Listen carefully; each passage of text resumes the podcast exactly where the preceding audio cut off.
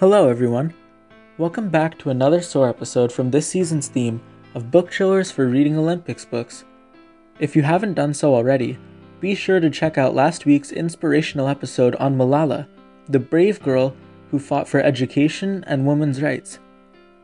This week's episode is for the book Lies We Tell Ourselves, a novel that illustrates the difficulty of desegregation.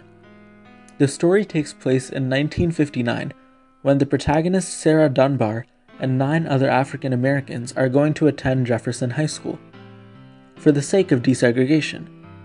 They are insulted and shoved around by the other students, and despite being brilliant, are all placed in remedial classes due to prejudice.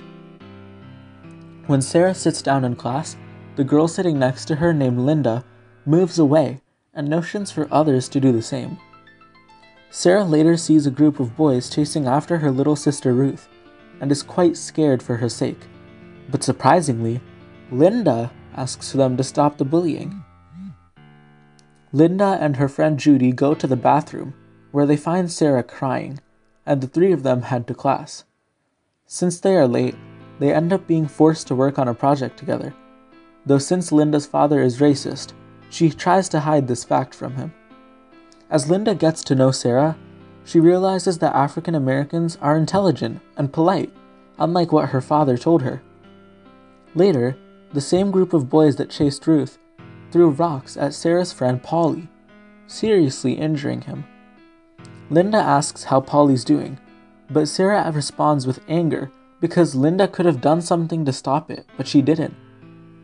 They get into an argument, and all of a sudden, out of nowhere, Sarah kisses Linda and she kisses her back, knowingly breaking numerous social taboos all at once, but not caring anyway. That is, until they realize that Judy saw them. Will Judy tell everyone? If she does, what will Linda's dad do? Will Sarah and Linda ever actually have a chance of being together in such an unaccepting world? Will Sarah and her friends be safe, or will they have to continue to deal with the poor treatment from the students at the school? Read to find out, and join this touching story of a brave, intelligent girl who fights for what's right.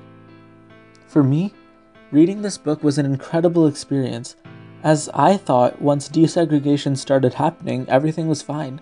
But this book showed me that it was still difficult for a lot of people, and many got treated in ways they didn't deserve to be treated in. The major twist of Sarah and Linda liking each other in the society they live in makes an already difficult situation even harder. This book is full of hope, courage, change, inspiration, love, friendship, family, perseverance, dedication, and is truly a book that I would recommend. Thank you so much for listening. If you enjoyed this episode, be sure to leave a rating, review, and share SOAR with other people to help SOAR's mission of increasing global reading rates. I implore you to soar.